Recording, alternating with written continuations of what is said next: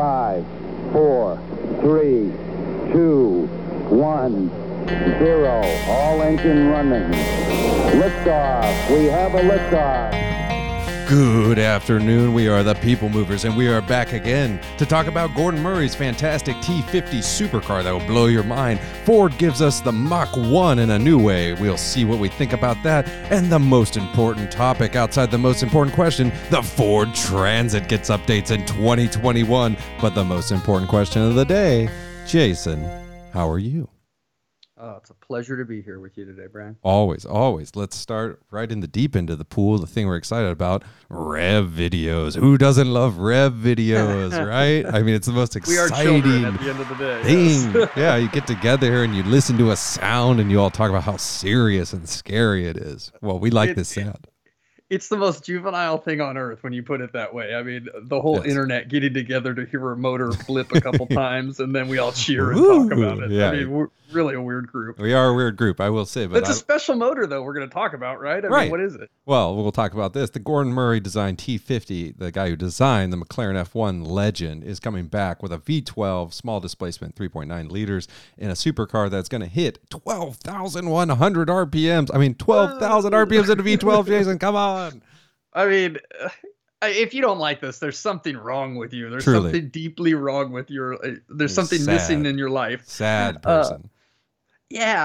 So the first video I saw of it was the first fire of it. You know, and they was limited to 4,500 RPMs. And yeah, I don't know if these things go with as much drama as they used to. It seems to me like you'd be crossing your fingers and toes and all that. And these guys kind of just nod and clap quietly like it's a golf round or something when the engine fires. But did you see the one that went to 8K? Yes, I did. I watched the one that went to 8, and I got goosebumps over it. And same thing. Not much drama in the room, much drama on the internet of people watching it and being geeked out, excited about it. But I just love RPMs. I'm sorry. I love RPMs. I just really do. I'll never grow out of that. At a young age, my brother and I like many cars, but, you know, if you grew up in the Honda community or the Mazda community or anything that, there's something about a motor just screaming through the tank. Yeah. I mean, come on. I remember my brother, our host here, our co-host, told me about an RX-7. He drove an RX-7 at one of his first jobs at a stereo shop. I almost said the name. But he told me, Brian, this car. At a stereo shop. Oh, no, that was a different job. Oh, excuse me. I'm sorry. My apologies. But he told me this car just hit 10,000 RPMs, and I could not even wrap my head around it. There's something about watching attack just run through it, and the volume just scream to these different echoes. I mean, I love it. Those early RX-7s had an interesting feature too. They had a rev siren. Only car rev siren. I love that. I'm not kidding. So when you hit the rev limiter, it had no rev limiter. When you hit the red line, it didn't bounce. It would go in the car. I said, help! Like it was literally screaming. Help me! Get me out of here! Exactly. God's not dead. This rotary's not dead. Exactly. Well, we didn't talk about RX-7s out here, but back to the revs of this. Sorry, but we love RPM. Just anything with RPM. So we like especially V12s with super bike revs. That is the top shelf of coolness. But it made me think one thing, Brian. What? You know, is this car in this generation where supercars are only as relevant as your newest cell phone? Is this one going to be the daddy like the F1 was? I'm going to go on the record and say that it's not going to be like if you quantified it like the F1 where it was like the Speed King. You know what I mean? It's not going to be that. You know, I think that game is fairly dead, like Bugatti and all those other people have played that. But I will say, if you break it down pound for pound, dollar for dollar, yes, I think it will be the father of all the children of super and hypercars because it's going to have 2,160 pounds, a.k.a. not much weight burdening it to push it to stratospheric levels of grip and performance, and it's not going to be hypercar priced. I mean, nowadays, we talked about this the other day. You could buy a McLaren P1, a Ferrari LaFerrari, a Porsche 918 for roughly what you would buy a current Koenigsegg, Pagani, some of these special things, some of these brands you've never even heard of, like Draco. Have you heard of Draco and their GTE?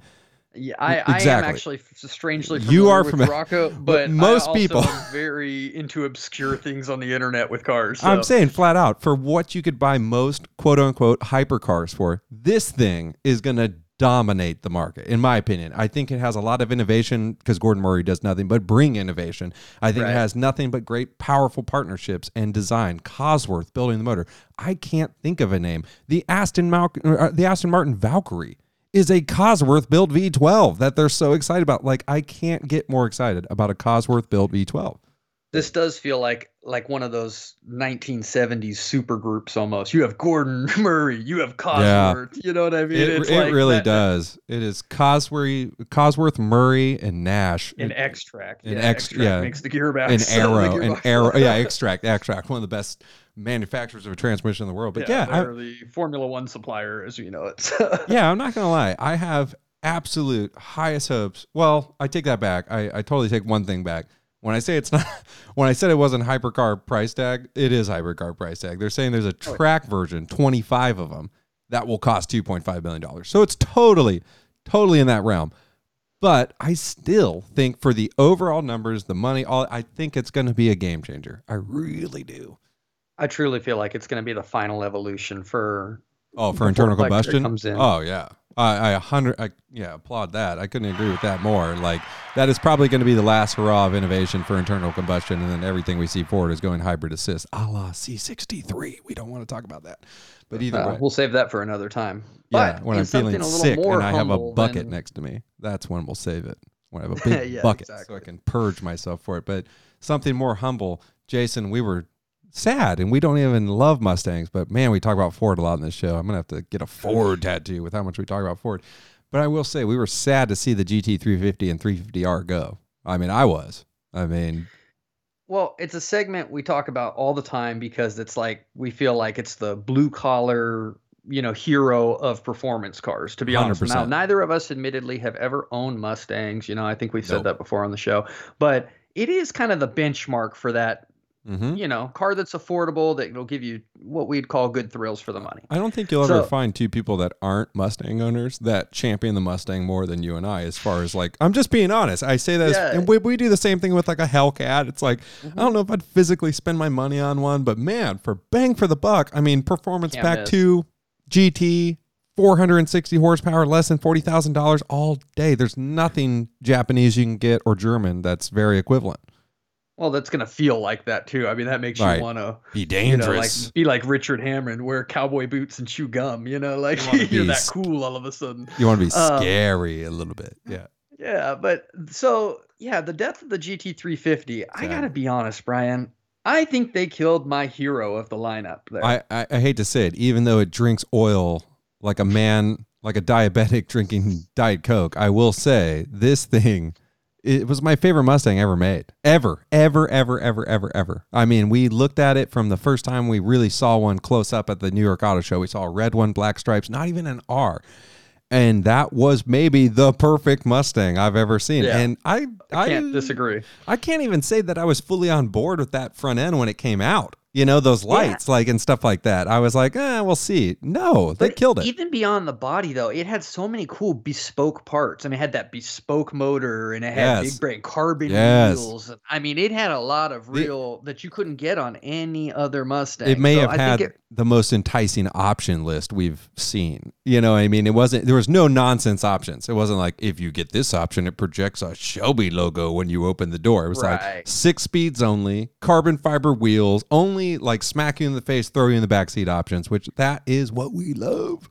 Yeah, it was very much the GT3 RS of the Ford range, I feel. And that, gosh. Well, so even when I see one on the road now, I go, ooh, like, that guy's cool, even when I saw one getting loaded onto a flatbed right next to me at a stoplight, I still was like, man, that's grabber orange right there. I like that. But either way, but on that note. So the death of it really hurt us, I think. Well, yeah, it hurt us, but that's what Ford's here for, Jason. They're here to make you feel better. They're here to coddle you like a baby and say, here we have the Mach 1. It's going to be equally track oriented. It's going to feature many things that are trickle down from the GT350, GT500, 480 horsepower from the Bullet. That's not going to be what you'll get in this little Betty. But they're saying that it is going to be just a great mishmash of everything. But I'll say right out of the gate, and I think you'll agree with me, don't like the looks as much. Don't. I'll say straight away, compared to the GT350, looks are trash. Also, I feel like it's such a watered down car.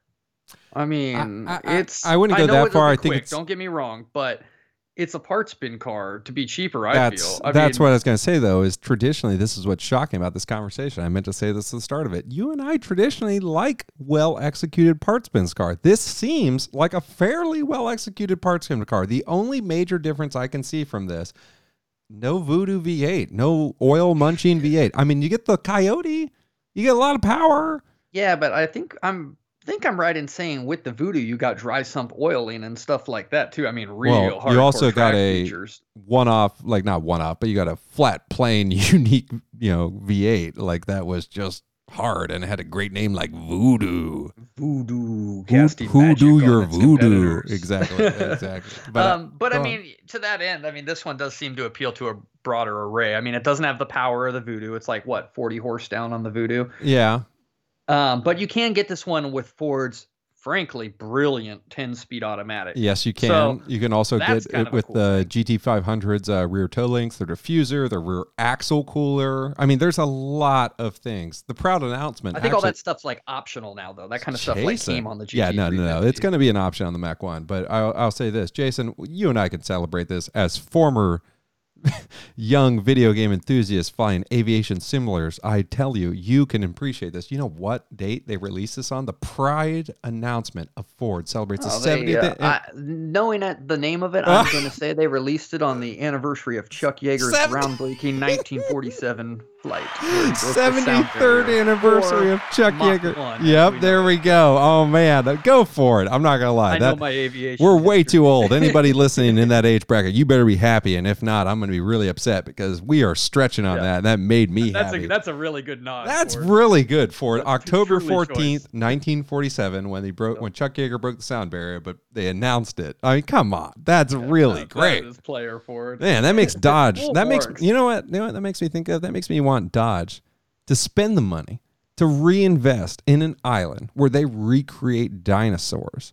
And then have an actual T-Rex that they take on with their genetically engineered from mosquitoes. Seriously, what a letdown! Like amber, frozen DNA. I mean, really, exactly. Man, Ford up the game right there. The tourists get off the helicopter, they're expecting to see Brontosaurus, and here comes the 700 T-Rex. Yeah, exactly, exactly. Man, what a missed opportunity there, T-Rex. You should have bought an island off Hawaii. But either way, still more Ford talk, more Ford talk. I do well. This is really funny, Jason. We can answer this question right now. And I mean, I'm going to say own. And I mean own. That means your own money. How many Fords have you owned? I wish I had the Price is Right song queued up right now. But and by that, I mean the game show you grew up watching. No copyright. None. I don't think I've ever owned a Ford, to be honest. Bingo. Boomalala bingo. I will say that. I've owned a lot of cars. We've owned a lot of cars. And now you've never physically owned a Ford. Now we're talking commuter, anything. None. Search your mind. Nope. All right. One for me. And it was a fantastic experience. Was it a Mustang Bullet? No, it was a heart racing experience that had rally heritage. It would give you all the feels. I like it. Yeah, who wouldn't? Escort Cosworth? Is that what we're talking about here? 1988 base model Escort, manual transmission. Still had an upshift light based on economy. Still, in my opinion, a rally light. 4-door, sloped back. One of the best vehicles ever. Back, huh? And of course, I named it Desiree because it was my private dancer. That's right. Desiree. Right there. Was it a good car? No, that wasn't Desi. Excuse me. That was Tina. My fault. Tina was my Neil Diamond mobile. I'm so sorry, Tina. Desiree. Excuse me. Tina was my Escort. Desiree was my Neil Diamond mobile. I'm so sorry, Tina. I'm so sorry. But yeah, white Escort, 77,000 original miles for $900. And it was exquisite, Jason. So maybe we should go buy more Fords. Okay. Wow. Good to know. Top tip. If you can get your hands on a little old lady only drove it to church Escort, swoop it up. Well, I'm telling you, the next topic, though, Jason's never owned a Ford with his own money, but his company provides him with a Ford that's similar to this money, a Ford Transit for his daily vehicle. And we've both grown to love it, minus the backup sound. Yeah, that's true. The backup sounds a little annoying. It's a work vehicle. But if you're in the market for a Transit. I hate to go from Ford onto Ford here, but this is actually like a really... I mean, I think it's probably like the hottest thing going right now as far as trends that are going in the automotive world. So everybody's seen #vanlife. Van life. All these cool people, these cool, neat people that are out living their best life. The best Instagram feed you've ever seen that just makes you hate your day job. Yeah, exactly. Yeah. Makes you just wish you chose a different path. And so you know, Ford, honestly, I gotta say, man, Ford is so good at reading the market trends in real time right now. So with this whole anti-Chevy, basically, right? What's that? They're the anti-Chevy, if you will. No, I think this is even better. This is the punch in the gut to Mercedes. Oh, no, so without question. Really, they're going straight after the Sprinter.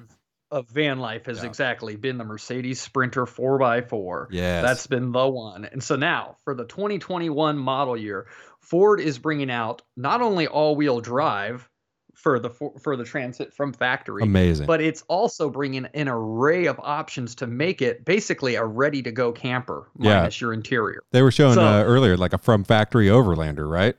Yeah, and it is cool. I mean, it's basically they're making like a van, you know, van living type package from the factory. They haven't released pricing on it to my knowledge yet, but basically it's coming with everything you'd want. You know, it's ready for power. It's got all wheel drive. It's got all the things you want. And Brian, your favorite feature of all, radar guided cruise control. There we go. There we go. I'm sorry to talk over you. Go on. Yeah, no. So I saw that. I'm like, well, when I saw it, I was going, well, that's basically the way I would kit one out. And full disclosure, I've honestly kind of thought about buying a van. Like, to do this. I mean, I'm not going to lie.